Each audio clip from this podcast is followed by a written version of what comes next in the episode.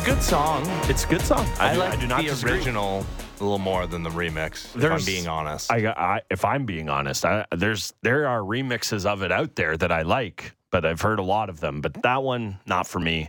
Again, I as I texted to a friend when I was discussing this last night, change equals bad in my world. So right. that person from yeah, you're the wrong just, person to ask. Just starting from that standpoint. And I actually did say when they were down two nothing that it should be no goal song until they win the cup. So that's how I was feeling at any point in time last yeah, night. Saw a tweet that it should be a fart noise until they, they you know, at least get it's to like a conference this, or final. How about like a, instead of fart noise, that's a little crude. What about like a slide list of like, woo? Uh, Maple Leafs win the hockey a kazoo. game. What's that? What would be the what, a vuvuzela? What would be other annoying oh sounds God. they could play? Vuvuzela. I'll maybe never recover from like the vuvuzela ringing yeah. in my ear after the World Cup in South Africa. Uh, Maple Leafs one oh and oh atop the Atlantic Division, or at least pulling even. Actually, not pulling even because that was not a regulation or overtime win. So uh, the the Lightning still have the tiebreaker over the Leafs at the top of the Atlantic yes. Division with a six five shootout win over the Montreal Canadiens, coming back from two goals down with, with less than, than five minutes to go. And Austin Matthews with the hat trick after going an entire season without one a season ago, um, on pace to to return to his stature as the best goal scorer five on five, despite the fact none of the goals were scored five on five yesterday in the in the National Hockey League. He had uh, a couple on the power play and one six on five. That's all well and good. And we talked about the defense core and how it's a work mm-hmm. in progress. And you can clearly see a scenario where the deadline arrives and it's a totally remade blue line, not dissimilar to the way it happened uh, last year mm-hmm. when like Luke Shen all of a sudden emerged as the second most important uh, defenseman for the this Leafs so team. Good. Yeah. Uh, that could happen, and in fact, I would wager on it happening. Not necessarily the Luke Shen of it all, but like somebody. Yeah. My goodness, somebody. Yeah, not, definitely, just to be clear, definitely not Luke Shen. Yes, somebody uh, being acquired by Brad Treliving at the deadline. I find it hard to believe that a goaltender is going to be acquired. The This is the goaltending tandem Maple Leafs are going to go into the playoffs with. Ilya Samsonov and Joseph Woll. Oh, you've got like well, a furrowed brow that you're, no, you're not I, necessarily convinced of that. Is, Didn't you see Connor Hellebuyck signed an extension, okay? This is ninety-five percent chance these are the guys that are carrying the mail for this team. Reg- how much mail they can carry, mm. if they get it to the right address, these are all questions that are fair to ask. But if it just blows up in their face, I don't think it's going to. But if if Samsonov just can't hack it, and uh. the arbitration hearing that was the nastiest thing that ever happened just ate at him, and he's a different guy, and he had the bounce uh, back of fatherhood, and now he's back to the guy he was before that. If that happens and Joe Woll is unable to grab the ball, they cannot just sit here and say, oh, well, hopefully someone makes a save. If you think it is an impetus to improve the blue line because we think this team can win, and I think everyone thinks that, if neither of those guys grabs the ball or grabs the reins or grabs something, the crease, I guess, in this case, yeah. then I think you do have to look at doing that. I don't think they want to. I don't think there are options available if they need to. Can but, you get an N H L starting caliber goaltender at the deadline? Well, okay, I like... This is so galaxy brain, and this is not the way it go, but if you trade William Nylander, you oh, can get no. anything you want, Ben. okay. On, on, like, not All to right. say that that would be the move, but there's the cap space to be opened up. There's the fungibility. That, again, that is doomsday scenario if they have to go out and acquire a guy. But because of the, it's not an all-in season. Bunk has been great on this, talking about it the last couple of days of it's kind of no longer all-in around here anymore. But you still cannot just look at it and throw your hands up and say, ah, hopefully somebody makes a save. Maybe Matt Murray's going to come back in the playoff. You cannot do this. So that's the reason why I think that ninety-five percent chance, those are the guys, but the five percent chance does exist. Well, I mean, Ilya Samsonov made nineteen saves yesterday. twenty-four shots headed his direction, five goals against. Now, uh, a lot of high danger chances, uh, three high danger goals against, according to Natural Stat Trick, though. His expected goals against total was one point seven seven. That's mm-hmm. a five on five. He allowed for uh, a five on five a goals against. So, so not ideal for Ilya Samsonov. So we head to the next game on Saturday mm-hmm. against the Minnesota Wild with a question here because yep. Ilya, Ilya Samsonov, by the end of the season, was the unquestioned number one, and part of that was injuries to Matt Murray. But he earned that job going yep. into the postseason, was in net for the Toronto Maple Leafs' first postseason series victory in twenty years. And he was a key contributor. He was good during that They're Lightning series. True.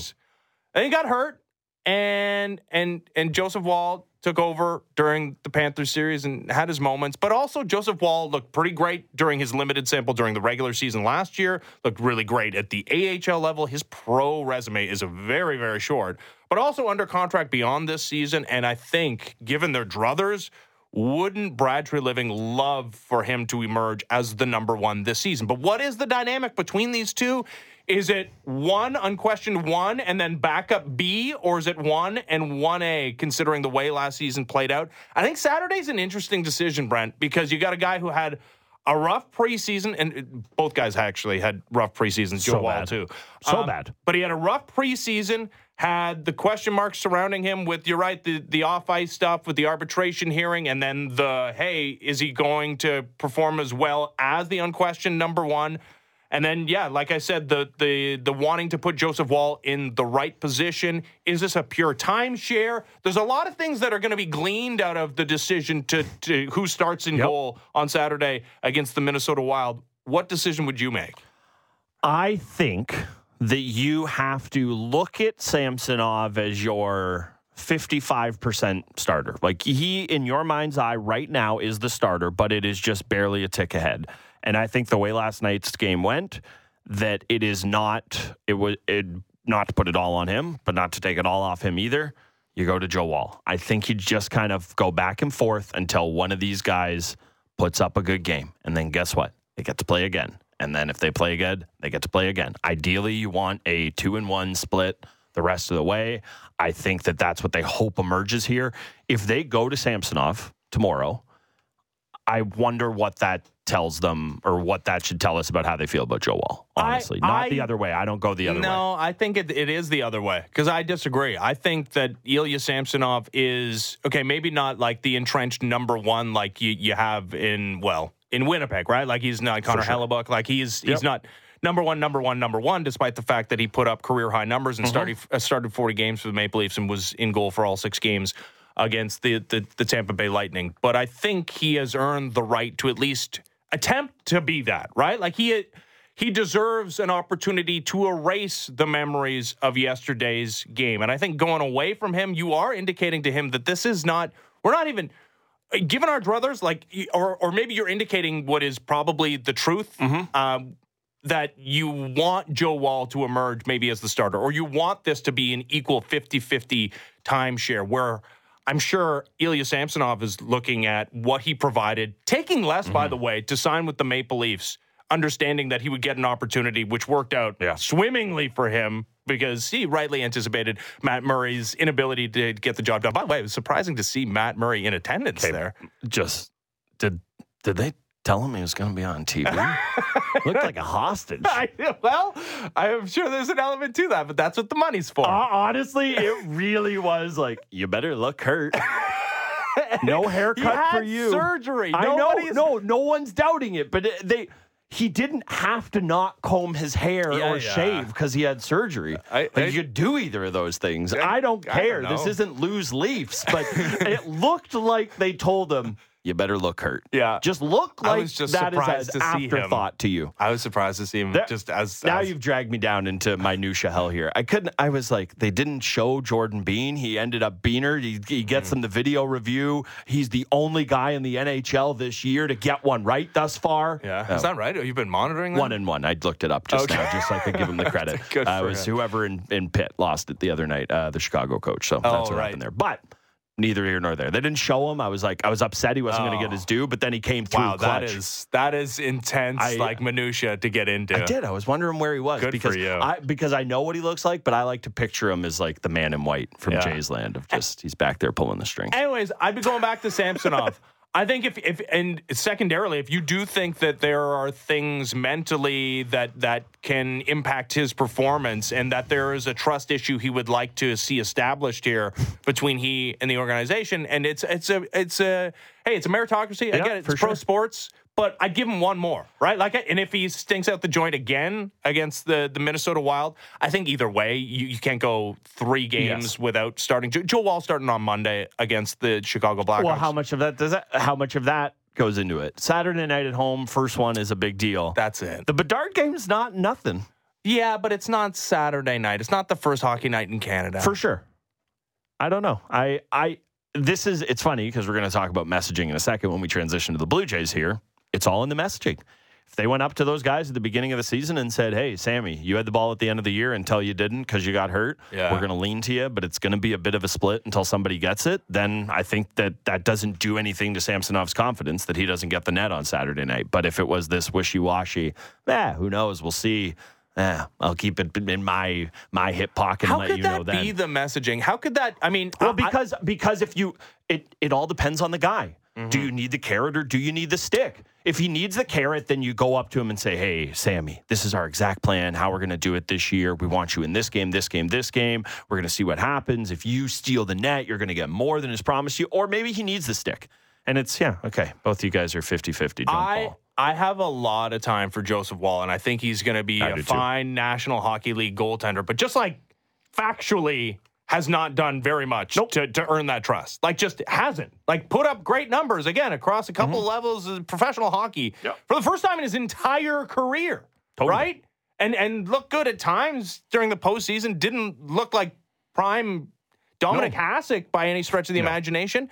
Just factually, if you're going by the facts, you're looking at the numbers, you're looking mm-hmm. at what he's provided. Again, looking at the Ilya Samsonov yep. giving up an opportunity to maybe make more elsewhere after the Capitals waved goodbye mm-hmm. to their, their first-round goaltender selection, understanding that this was an opportunity that, that would present itself, taking less to become a Toronto Maple Leaf, and then exceeding, maybe not their expectations, but exceeding every career stat line mm-hmm. he's ever put up, and then leads you to a first-round postseason victory?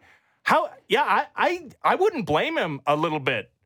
I, I wouldn't blame him at all for being a little bit perturbed at the idea that he might have to split time with Joseph Woll. No, you could have you could have stopped more than the the like nineteen on twenty-four shots or okay, whatever it was one. Last night. Again, I, and, but we're talking about equity, right? There's like definitely what, what he's built last season. And I think it's also fair to point out that if we were going to sit every Leaf who had a bad game against Montreal Canadiens, yeah. there wouldn't be a Leaf that had no. ever played the second game of the season right. for the last five years. So yes. I think that's also fair to say. It'd basically just be Matthews and Bertuzzi that are that are playing tomorrow night. So I understand that aspect of it.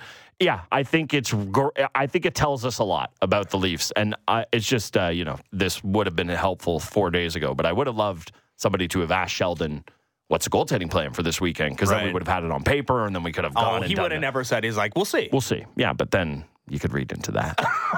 I guess, I guess you could. We're gonna read into a lot. Uh, to Mark Shapiro's. I don't read much, but reading into the Leafs, uh, yeah. absolutely, and reading into press conferences from Blue Jays executives. Ooh. You don't have to read into much from Ross Atkins. Like, it was all right there. Like, there was there was no, like, subtext. There was, no. It was very explicit. His fault. Uh, yeah, sorry, sorry. Their fault. Uniformed coaches. So the president of the Toronto Blue Jays is going to speak today at eleven o'clock. Uh, by the way, special edition of Blair and Barker starting at ten thirty on Sportsnet five ninety The Fan. So leading you into the Mark Shapiro media availability, and then they will join... Uh, the radio station uh, after that media availability. Oh, it's also on television on uh, Sportsnet. Yeah, uh, our fancy new set. Yeah. That, uh, Bourne and Kipper and Navish and Justin use. Yeah, yeah, getting Blair and Barker there. Very good. Good for them. Uh, so we're we're still digesting, and, and naturally, uh, I, I would expect a lot of the, the questions posed to Mister Shapiro today going to focus, one, around Saturday's Ross Atkins first, media availability. First question, what was that on yeah, Saturday? Yeah, and two, like, the again, the the the way information flows in this organization, and specifically mm-hmm. the, the decision-making that led to José Berríos being lifted in the fourth inning in Game two on Wednesday, and Yusei Kikuchi entering the game. Whit Merrifield had some pointed comments at the conclusion of Wednesday's game. Didn't like the idea that José Berríos was lifted at all. There's no audio of that, but he was on record as saying he didn't like it. He's a pending free agent, and I believe it was one of the guys that Ross Atkins basically pointed at and said, oh, good. It was nice having Whit Merrifield around. See you later. Won't yep. be engaging. It didn't it'd say this explicitly, but it was implied yeah. that he... Nice pat on the butt as he headed out the door. He'll be headed out of town. Whit Merrifield joined the Foul Territory podcast hosted by Eric Kratz yesterday, and of course, the questioning surrounding that game on Wednesday. Was Schneider and Pete Walker, were they handcuffed on this decision? I, I don't know. I, I really don't know. Um, yeah, I, I don't, I'm not going to speculate or throw people under the bus, but there was uh, there's definitely some confusion among the players as to as to what what was going on. Um, so I, I don't know. I don't know what happens behind those doors, behind the coach's doors, I don't know the conversations that go down. Um, I just know what's communicated to us and, and the words that go around the locker room. And uh, we were I mean, we were confused about it, and we were confused as to where, I guess, we want. Uh, we just don't know the conversations that go on. What? What? Why are you? Uh huh. What? Somebody should tell him. Uh, man, th- this thing gets worse, and players that are, are going to be part of this team, I'm sure, are incentivized to make it sound better. Yeah. And Whit is under no such I- incentive. Oh, the guy, the guy who said, and I quote after the game, "I hated it, frankly." Yeah. You think he's not hiding things? Yeah. But he's also incentivized to tell the truth. Like, there's no reason to specifically go out of your way to throw dirt no. on the Toronto Blue Jays, who, I, I mean, despite Ross Atkins' comments, like, the, the possibility exists that they can engage sure. with Whit Merrifield in, in free agency. And it's, besides that, like, you don't want to upset any potential employer, and, and word gets around. Like, that's what I've been thinking about with all this. Yeah, you don't want to do that. So I, I take the man, though, at his word that he was surprised. Those players were surprised. Yep. And José Berríos didn't necessarily say he was surprised, but didn't understand the reasoning behind it. Like, w- what's going on here? Like, I, I just, I don't understand why there's a lack of communication to the players. You don't have to tell them explicitly oh, yeah. what, what you're up to, but...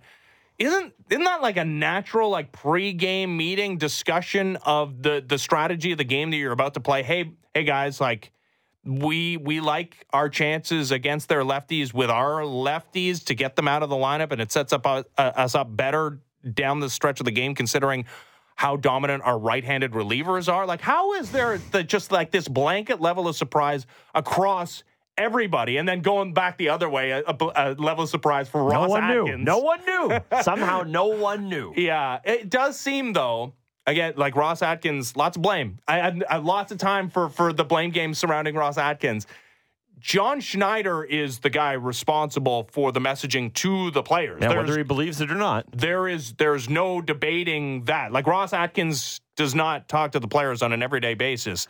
It's, this seems like a failure of communication. How how can it not look look that way? And, you know, part of this is, I think it was Shai's piece that we saw this from in the aftermath of it, of there being some problems with the the coaching staff selling the message to the players or having buy-in on their own. on their own. And it, it just clearly seems to me, and we'll never know this because I don't think we're ever going to see the smoking gun that proves this, but...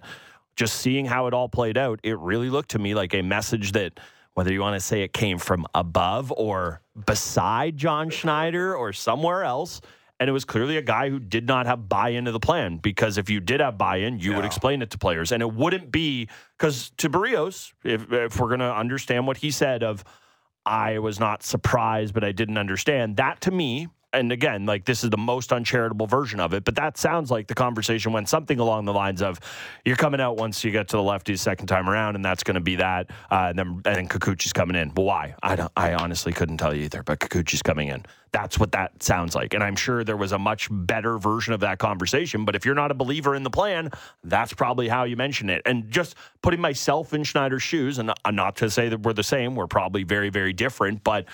I'm the type of person who, if I have to follow through with something and I don't really like it, I'm not shy about hinting loudly right. that I don't like this. So it's, hey, we're going to do this. I don't know if you can do that, just to be known that I'm on. Well, if, again, I talked about it, it's like, not that they would have gone about it this way, but if that's the way you're galvanizing this team of, okay, the plan's coming from above, I don't like it anymore either, let's show these guys, let's shove their plan. Like, that is the thing that I can't, I can't wrap my head around with, because that, or that I try to understand from Schneider's perspective. Because honestly, if I was put in that position of carry out this plan that you mm. do not believe in and is going to blow up in your face, That's how I'd be selling it. Going, yeah, okay, here's our plan. It's a great... No, no, guys, it's a great... You were right to say plan. That you're different than John Schneider. You think? Because you can't think... you can't be a leader and, and yes, despite your qualms... Well, is that a question we have or not? Honestly, like, I'm not saying he's not a leader, but yes, have we had proof positive that no, he is one? No, no, no. But you can't be a leader and, and expect everybody to give their all, but give them, like, some sliver of doubt as to, like, you making the decisions that you think best help your team win a baseball game that you have to win to continue your season. You well, can't. Do you, do you not think the player? Like, I'm not saying to a man they all think, oh, this isn't Schneider, but I think the players who are, you know, we. It's like all walks of life. People are super invested in their job. Some people just do their job. I yeah. would imagine the people who are more invested do understand that. Okay, I've had. Com- Think about a baseball team. Think about how much you just talk to people. Think about how much you're just around people. They don't have conversations about the game of baseball with John Schneider and know that that's probably not the way he would go about doing things. So I do wonder how you go about selling it and still remaining a leader or your authentic self or whatever it is. I don't know. It's fascinating what I would give to... I used to think the question I wanted to know most was who told Sheldon Keefe to say he was sorry. And now now that is so far on the back burner. Not to now circle back to the Leafs, but yeah, I was waiting to see, like, after that performance that resulted in two oh, points. Oh, if he would like, have been like, everybody but Matthews sucks. Well, he did. He didn't say it in explicit terms. But he was like, yeah, not a lot of positives to, no, to of talk course. About this team outside of the fourth line. And yeah, it's two points, so we move on. But I am, I am waiting to see how... how aggressive he is when it comes time to drop. Yeah, the like if they do that again on Saturday, even if they...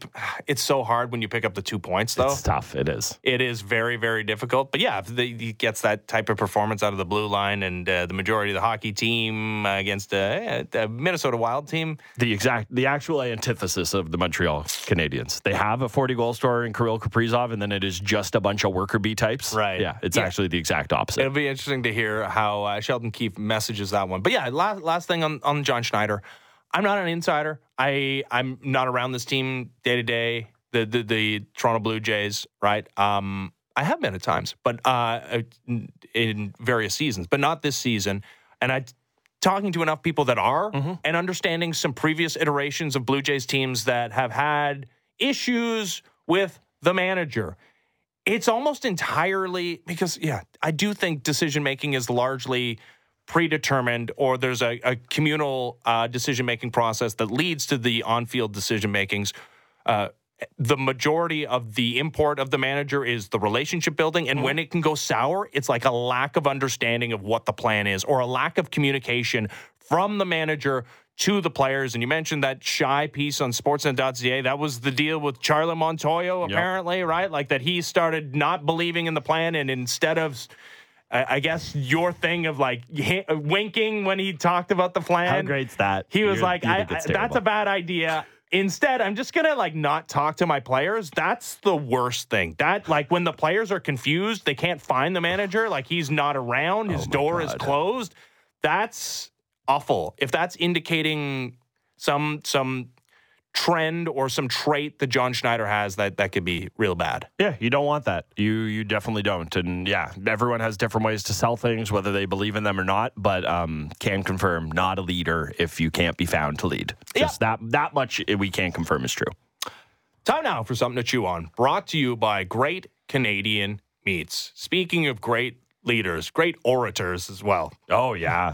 Bill Belichick. Only if you ask him about a guard on the nineteen seventy-two Giants. Or, yes, Matthew Slater is his favorite football player oh, of all time. He has, he'll he'll talk your ear off yes, about special teams. But not the not like he doesn't care about Justin Tucker and his fifty-yard field goals. No. no. He wants a gunner on punt coverage or something.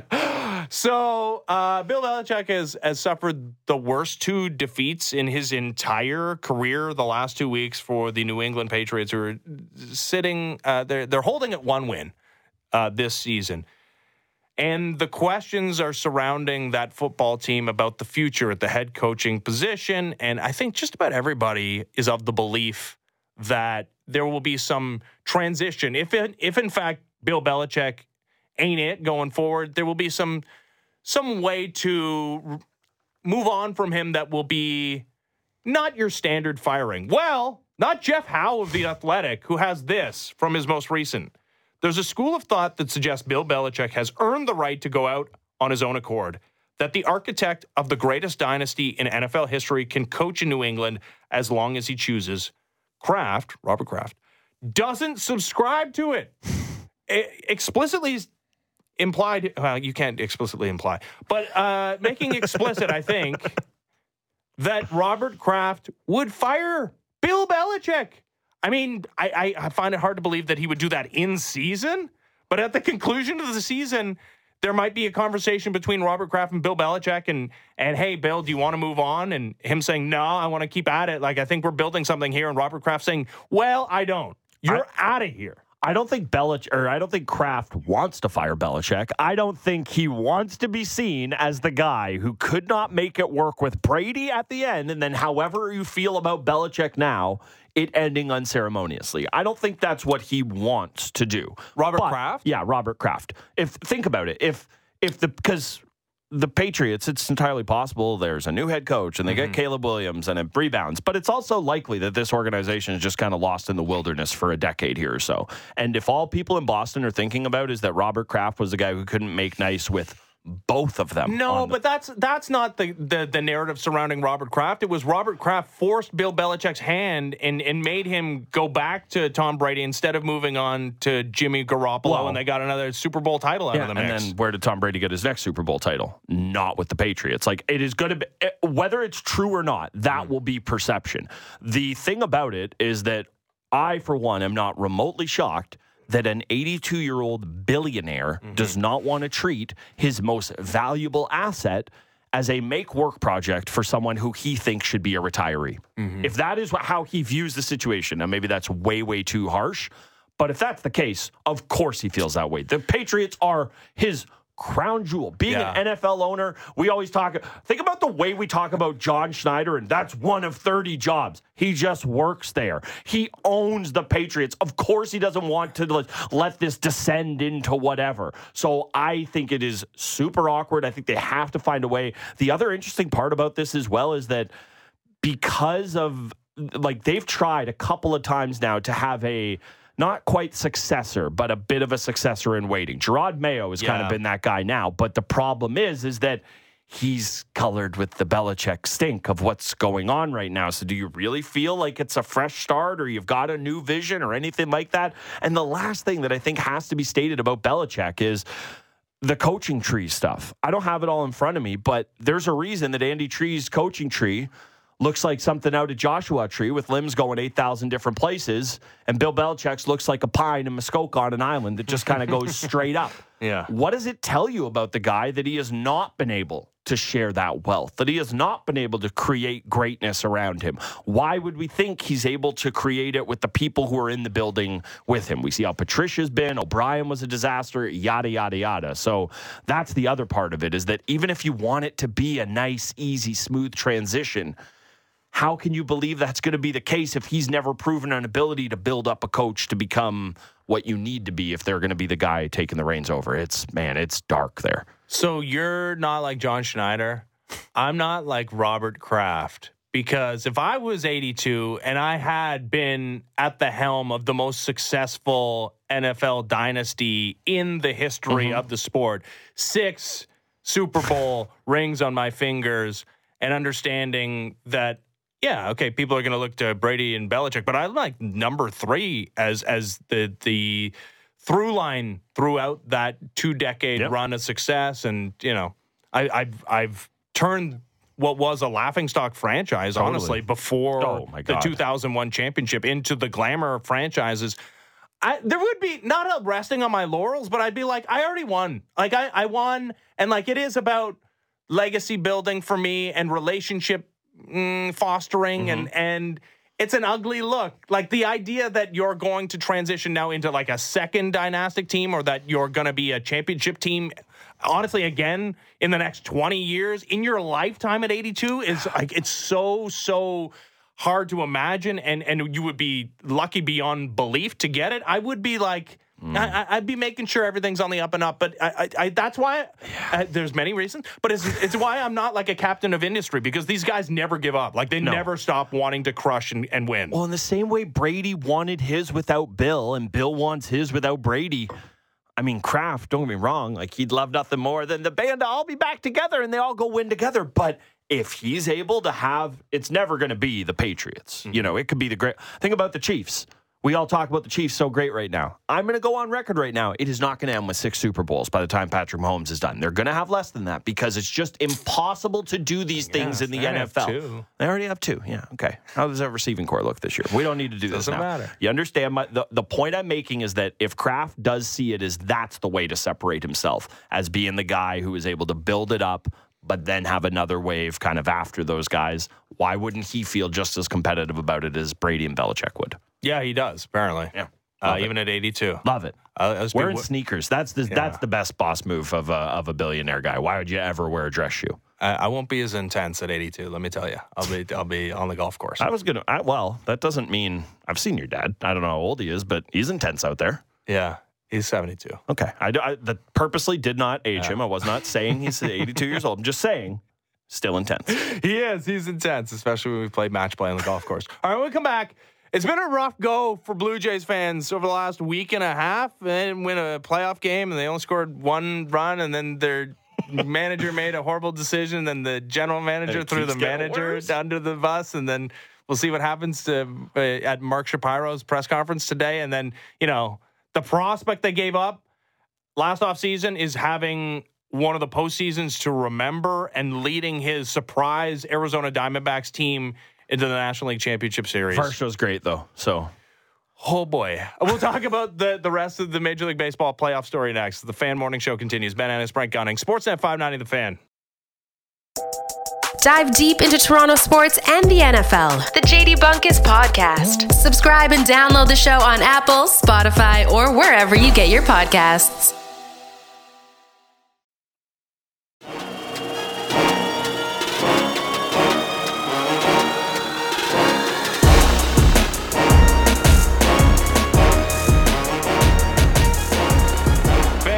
Sportsnet five ninety, Ben. Ben Ennis, Brent Gunning.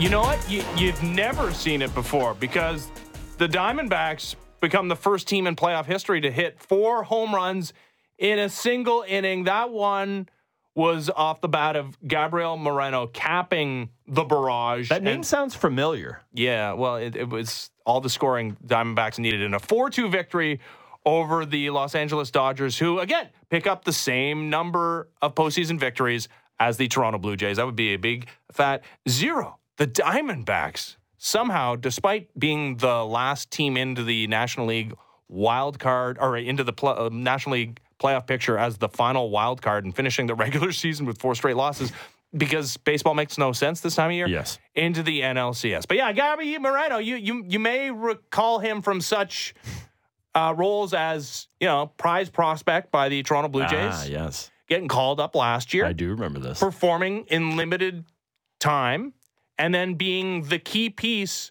of a trade that netted the Blue Jays Dalton Varsho, who played defense incredibly well. Boy, right? did he. It, it must be said. Incredibly well. Most of it coming in left field, where the Blue Jays also, in years past, have played such notable defenders as Adam Lind. Yeah, Chris Colabello. A little different. Yeah, it's it's not generally thought of as a prime do, defensive do position. Lind and Colabello, if you put Lind and Colabello out there together mm-hmm. and told them to run in opposite directions, did they have the range that Varsho does? Probably not. Honestly. And you know what? And and Varsho did play some time in center field. He'll be and your center fielder next year, he's probably. He's going to have tremendous defensive value as a center fielder, and perhaps is, I mean, not even perhaps. This is this was. pretty low bar for him offensively. Like, I, I think he's better than what he showed this year. But what he showed this year was one of the worst everyday offensive players in Major League Baseball. One of the worst qualified hitters as far as O P S is concerned across mm-hmm. Major League Baseball. And there's weird stuff with the home road splits. I get that. Yeah. They also hit way fewer first pitch home runs than he did a season ago when he hit ten, which uh, tied Aaron Judge for the most in Major League Baseball. Yada, yada, yada. What do you think's more likely, that Judge is able to replicate that or Varsho? Yeah. So Gabriel Moreno now has three home runs in the postseason. He has an eight thirteen slugging percentage. By the way, he hit uh, seven home runs during the regular season, so almost halfway to his, his regular season goal total or uh, home run total in the postseason.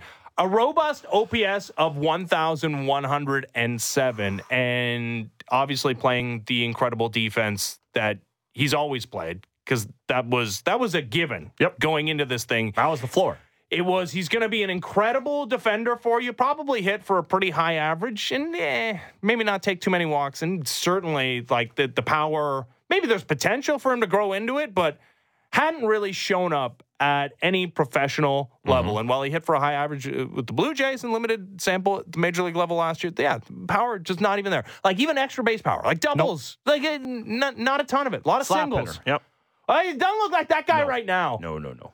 You, in the break, we're talking about the Nazem Kadri mm. trade as being like kind of the, I think, the the, the number one seed as right far now. As recent horrible, horrible trades by a Toronto major uh, sports team. Yeah. I, I, this is rising the ranks, man. Yeah, uh, the horrible, no good, very bad trade that was Nazem Kadri. I mean, Varsho has a chance to work it back a little more into the Jays column, but Gabriel Moreno's not getting worse. Now, you know, like let's let's also be realistic that it's entirely possible that these three homers are the most he will ever hit in a single postseason. It's borderline likely that, that that's the Maybe. case with, with him, but there's going to be such a long run of this. Think of the team control that a guy like Moreno has.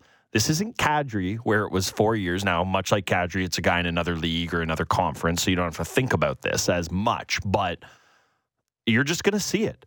And it's going to be a long time before that big deal kicks in for Moreno. I mean, they can go ahead and decide to pay him this year, but in terms of the team control and team-friendly stuff and all of that, it is going to linger for so long that that is the one that got away. And the other part of this as well, and Alejandro Kirk really did bounce back in spades, but just because of the body... Sort of. Defensively. Yeah. Yeah.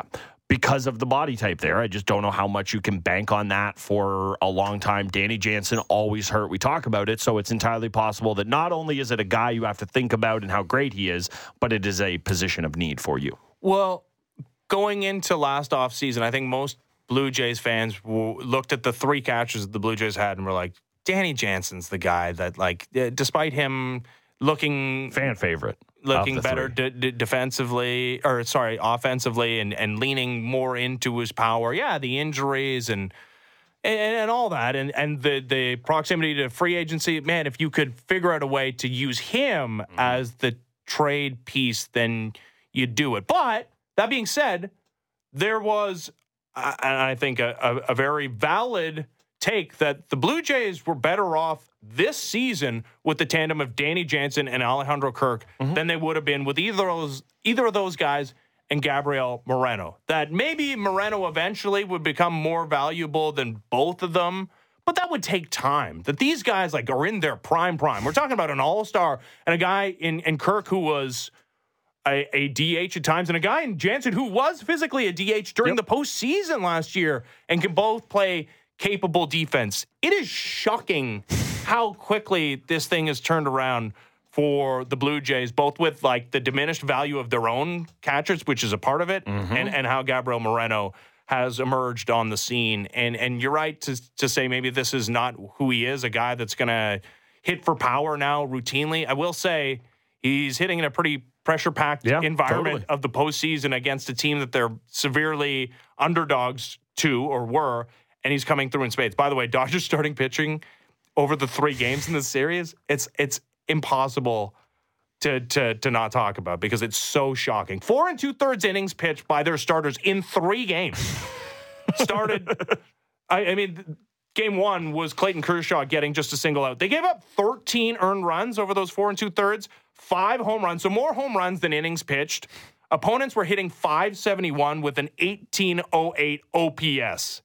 It, it's it's it's hard to win baseball games when those are your your your final stat lines, who I think, and the Dodgers go right back into, despite their title Dodgers.